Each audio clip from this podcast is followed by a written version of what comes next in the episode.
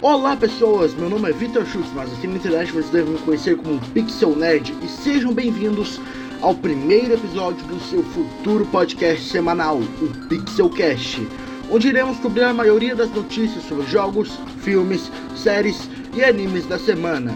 Enquanto não tiver nada, eu vou só ficar aqui enrolando qualquer coisa até dar 20 minutos de episódio.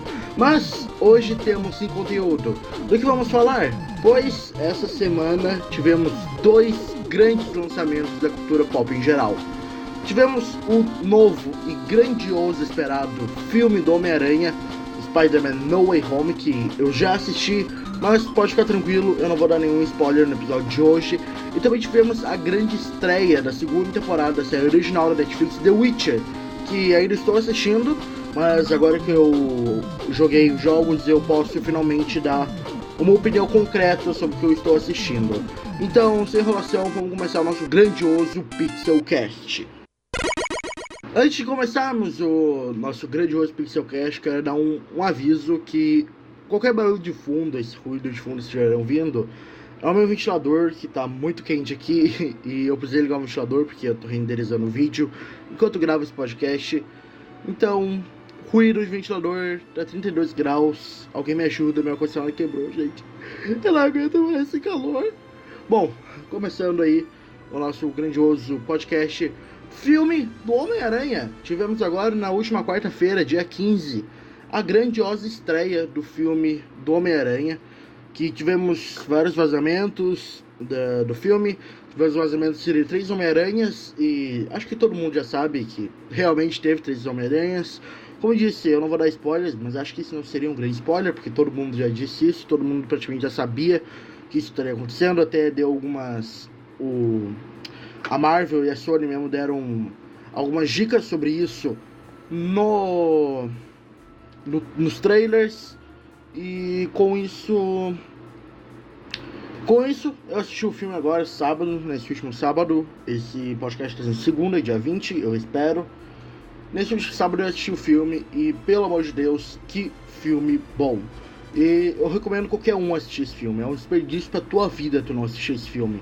Até porque ele é um filme que ele junta muita coisa da Marvel e principalmente as séries da Marvel que ninguém deu muita bola.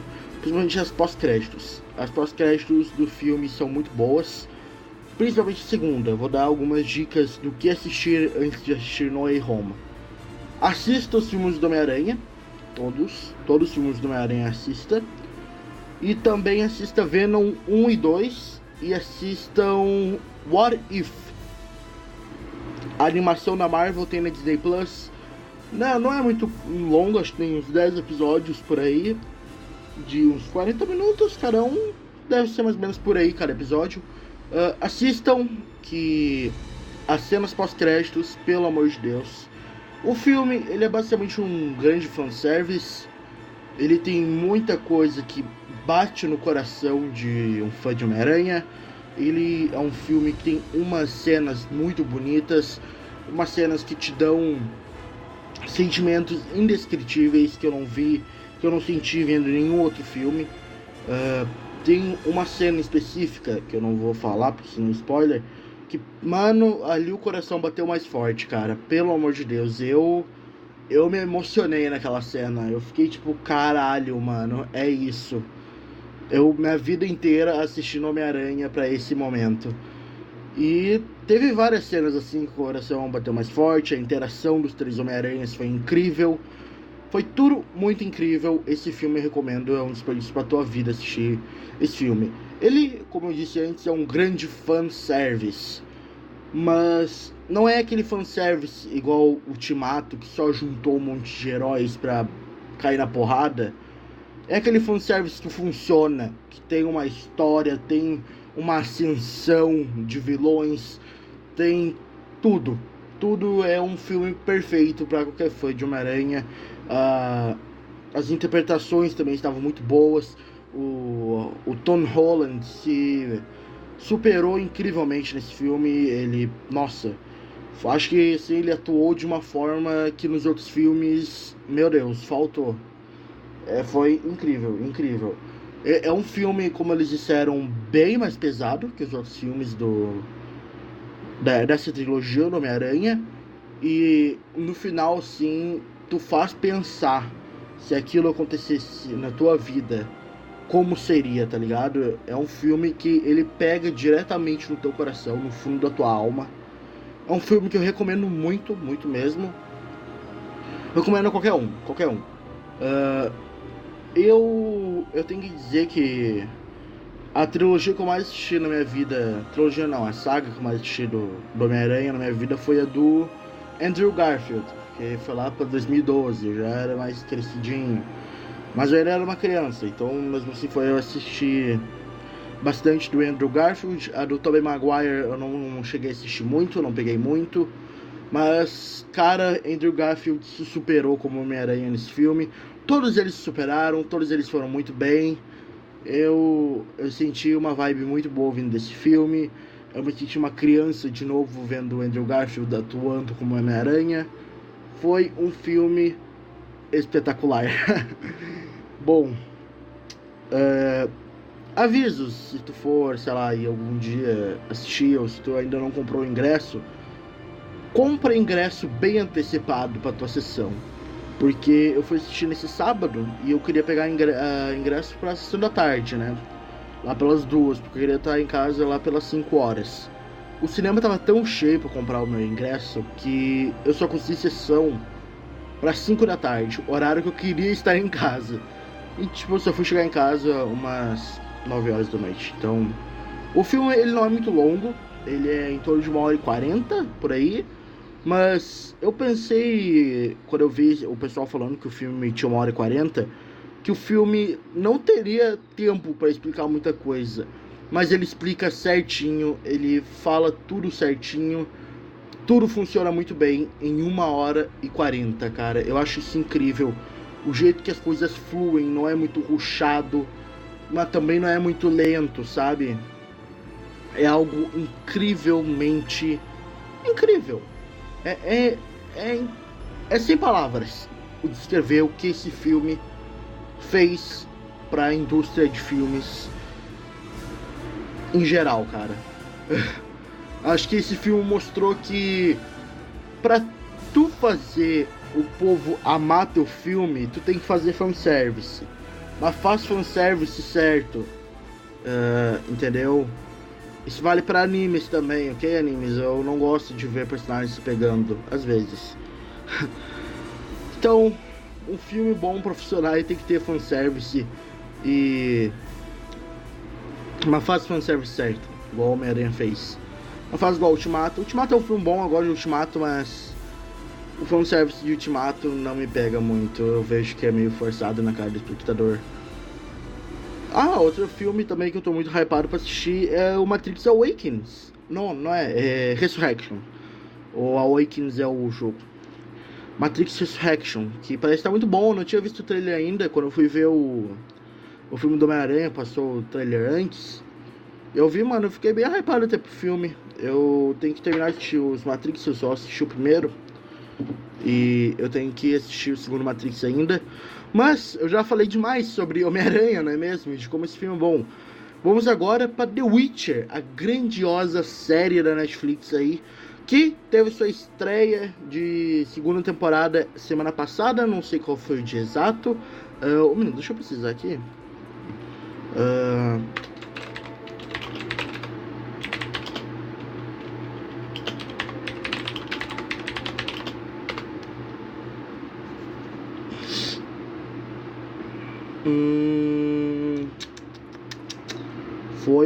Foi. Quando que foi? Dia 17 de dezembro, tá? Foi numa sexta.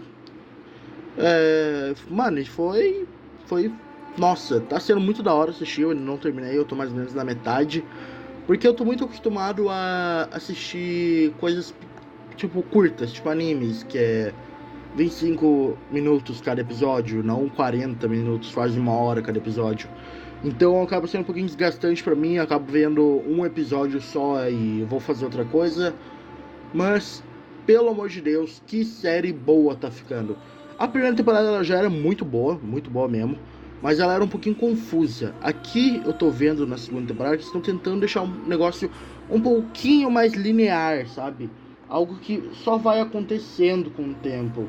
E isso é bacana, porque não fica toda aquela confusão de destino que ficou na segunda temporada. Algo que eu vi que a Netflix, ela pecou um pouco nesse início de temporada, é que faz quase um ano que saiu a última temporada. Então muita coisa o pessoal esqueceu. E o resumo que a Netflix colocou não ajudou em nada. Porque tem muito personagem que apareceu nessa temporada e eu só fui me lembrar quem ele é em episódios mais pra frente. Porque eu não reassisti a primeira temporada, eu fui direto pra segunda. E tem personagens que apareceram que eu disse, nossa, esse é tal personagem. E também teve, né, o Vesemir, que apareceu aí finalmente na segunda temporada. Agora eu comecei a jogar os jogos do The Witcher, eu tô jogando The Witcher 3 atualmente. Eu não joguei o 1 e o 2 ainda, mas pretendo jogar mais pra frente. Mas eu tô jogando The Witcher 3 e tá sendo um jogo muito bom de se jogar. The Witcher 3 foi um jogo que só com o início dele já conseguiu se tornar um dos jogos favoritos meu, porque é um jogo com uma ambientação muito boa. Pelo que pareça, é um jogo com uma ambientação muito boa. Tu passa pela cidade, tu vê que a cidade tá viva, que não é só um mundo de NPC com fala aleatória. Ela tá viva, a cidade, ela tá acontecendo. Tu se preocupa com os NPCs. Eu acho isso incrível. É um jogo realmente incrível. Mas eu acho que The Witcher ainda é um jogo muito complexo pra mim. Mas vamos ver com o tempo aí, né? Sobre a série. Cara, o primeiro episódio da segunda temporada eu achei incrível. A pegada meio terror que ela tem é surreal. E essa temporada parece que ela tá mais pesada. Ela parece que ela tá mais escura. Parece que tu vê que tem algo acontecendo. Tipo, algo do mal que tá acontecendo e que vai dar merda a qualquer momento. Principalmente, o primeiro episódio da segunda temporada foi incrível pra mim. Ele teve um ar muito de terror. Ele me lembrou muito a Maldição da Casa Hill. E a segunda temporada também, a Maldição da Casa Bly, eu ainda não assisti, tenho que terminar de assistir. Deu muito uma pegada, assim, de Mansão Hill mesmo. Foi muito da hora ver todo aquele terror acontecendo na mansão lá. Que acontece numa mansão o primeiro episódio. E tipo, mano, foi incrível. Tá sendo incrível essa temporada, ela tá com, como eu disse, ela tá com um ar bem mais pesado. Eu ainda não terminei ela toda, então eu não sei qual vai ser o desfecho dela. Mas ela tá com um ar muito sombrio, de que a qualquer momento pode dar merda. E ela também tá com um ar muito de terror, muito de desconhecido. Que tipo, tem algo acontecendo, a gente não sabe o que é. E essa coisa pode acabar com a gente a qualquer momento, tá ligado? Isso eu tô achando muito da hora mesmo. De coisas antigas do passado voltando. De tipo, mano, isso aqui é bagulho fudido do passado que a gente tem que tomar cuidado, porque senão vai dar merda a qualquer momento. Vocês mexem muito com isso, tá ligado? E também toda aquela parada de destino, eu sinto que eles deixaram um pouco de lado. Porque ficou muito confuso na última temporada. Essa coisa de destino e de pessoas se encontrarem. Porque, eu não sei vocês, mas a primeira temporada de The Witcher, pra mim, foi basicamente confuso pra caramba. Mas no final, consegui encaixar tudo. O final da primeira temporada é o último quebra-cabeça que tu precisa pra encaixar tudo. Então é isso. Bom, acho que é isso que eu tinha pra falar sobre The Witcher, mas sabe mais uma coisa que saiu esse mês, não essa semana, mas eu vou cobrir do mesmo jeito? Jojo's Bizarre Adventure Stone Ocean, exatamente. Stone Ocean já terminei, eu também não vou dar spoilers, eu vou sempre tentar não dar spoilers de nada, talvez eu faça um outro quadro no podcast só com spoilers de coisas, mas eu não vou dar spoiler de Stone Ocean. Mas eu tenho que dizer que puta que pariu, que temporada boa Stone Ocean está. Jojo Stone Ocean tá sendo uma Pra mim, a melhor temporada. Uma das melhores, pelo menos. Eu gosto muito da parte 4 e da parte 3. Mas Stone Ocean tá incrível, incrível. A animação tá muito boa. A dublagem, eu assisti em português, dublado, porque eu não tenho essa frescura com dublagem. A gente tem que valorizar a nossa dublagem brasileira, principalmente agora, que ela tá num pico muito alto. As coisas estão ficando boas. E Stone Ocean tá com uma dublagem muito boa, as falas dos personagens estão muito boas, a animação tá incrível, a história principalmente nem se fala. A Araki se superou em Stone Ocean, eu tô louco pra assistir a continuação de Stone Ocean, que é pra sair mês que vem, né? A Netflix, ela disse que iria sair em... como é que é? Mensal? Não seria? Ia sair mensalmente. Então acho que seria algo tipo 12 episódios pra cada mês. Eu acho que seria da hora, mas também seria da hora se fosse um episódio por semana, como é Comissão, que tá saindo na Netflix também, e esse outro tipo de coisa. Mas Stone Ocean, em específico, tá sendo incrível, incrível, incrível mesmo. Os poderes dos stands estão diferentes. Eu tô sentindo muito uma pegada nessa temporada, uma pegada da Stardust Crusaders, por algum motivo. Talvez seja porque... meio que as almas e os stands voltaram a ser como eram antes. Não sei dizer o certo, porque ainda não terminei de assistir Stone Ocean. Olha, eu terminei sim, também de assistir o que tem na Netflix, mas ainda não é tudo que tem, né? Eles ainda estão lançando, mas... e acho incrível como o Araki consegue colocar endings viciantes na sua cabeça. Em Jojo, exemplos, Roundabout, Walk Like Egyptian e Distant Dreamer, que agora é o novo encerramento de Stone Ocean, que pelo amor de Deus eu me viciei nessa música completamente. É uma música muito boa, ela fala exatamente, a letra dela combina muito bem com Stone Ocean em si, e Stone Ocean tá com uma animação incrível, tá com personagens marcantes. Mano, é Jojo. Se me deixar eu falo de Jojo até o mundo acabar, porque acho incrível como o Jojo foi um anime que eu não coloquei muita fé no início. Eu sempre criticava, mano, eu assisti esse anime ruim, não sei o que. Mas eu assisti Jojo e, pelo amor de Deus, se tornou um dos meus animes favoritos. Porque, nossa, caralho, é incrível, é incrível. Bom, estamos com 17 minutos aí de podcast. Eu vou... esse episódio aqui não vai ser muito longo, porque eu não tinha muito o que cobrir. Eu falei um pouquinho sobre o Spider-Man, eu falei também sobre The Witcher, que eu não terminei de assistir, então não posso falar muito ainda. Mas eu também falei sobre Jojo's Stone Ocean, que tá incrível, eu recomendo, tá assistindo aí. Principalmente se você gosta bastante aí da terceira temporada de Jojo, ela voltou bem com a pegada da terceira temporada. Stone Ocean tá incrível, The Witcher tá incrível, Spider-Man No Way Home tá incrível. Dezembro realmente está sendo um grande mês para a cultura nerd pop em geral, porque está tendo muita coisa boa lançando. 2021 foi um ano incrível para a cultura pop em geral, tirando GTA Definitive Edition. Então é isso mesmo que eu queria falar. E até mais. Passem aí nas minhas redes sociais, @VitorShux1. E faço também o nosso canal do YouTube, Pixel Nerd, onde eu falo coisas. Eu temos nosso quadro principal, que é o Conversa Pixelada, que vai ser o primeiro episódio agora, quarta-feira, dia 22. Vai estar saindo aí o primeiro episódio de Conversa Pixelada. E também temos o vídeo que está sendo preparado e editado, que é o Retropixel, que o tema desse primeiro Retropixel vai ser... remakes e remasters. Então eu espero vocês lá. Eu espero muito que vocês se inscrevam no canal, me sigam nas redes sociais, Instagram, Twitter, e até segunda.